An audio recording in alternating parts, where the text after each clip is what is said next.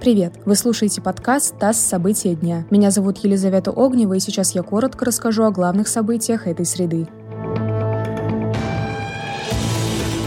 Сегодня официально вступило в силу соглашение между Россией и США о продлении договора о сокращении и ограничении стратегических наступательных вооружений. Он будет действовать пять лет. Прийти к соглашению двум странам удалось только после смены власти в США.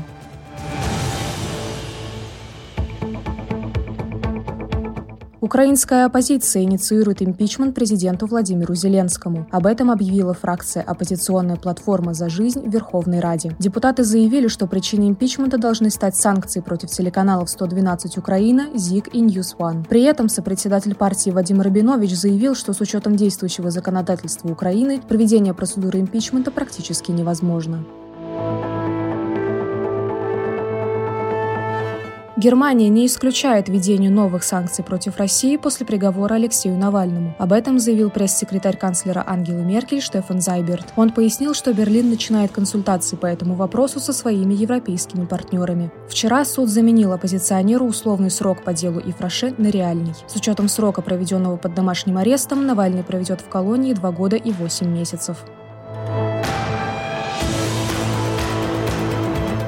Россия с 15 февраля возобновляет авиасообщение с Азербайджаном и Арменией. Рейсы будут выполняться из Москвы в Баку два раза в неделю, в Ереван четыре раза в неделю. Кроме того, с 8 февраля будет возобновлено железнодорожное сообщение с Белоруссией. Поезда будут курсировать по маршрутам Минск-Москва-Минск, а также Москва-Калининград и Калининград-Санкт-Петербург с остановкой в Минске.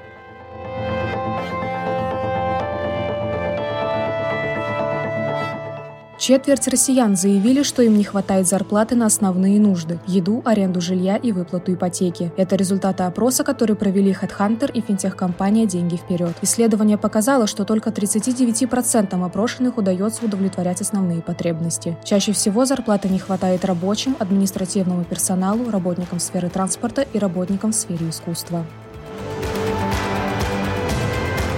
Вы слушали подкаст «ТАСС. События дня». Эти и другие новости читайте на нашем сайте и в наших социальных сетях.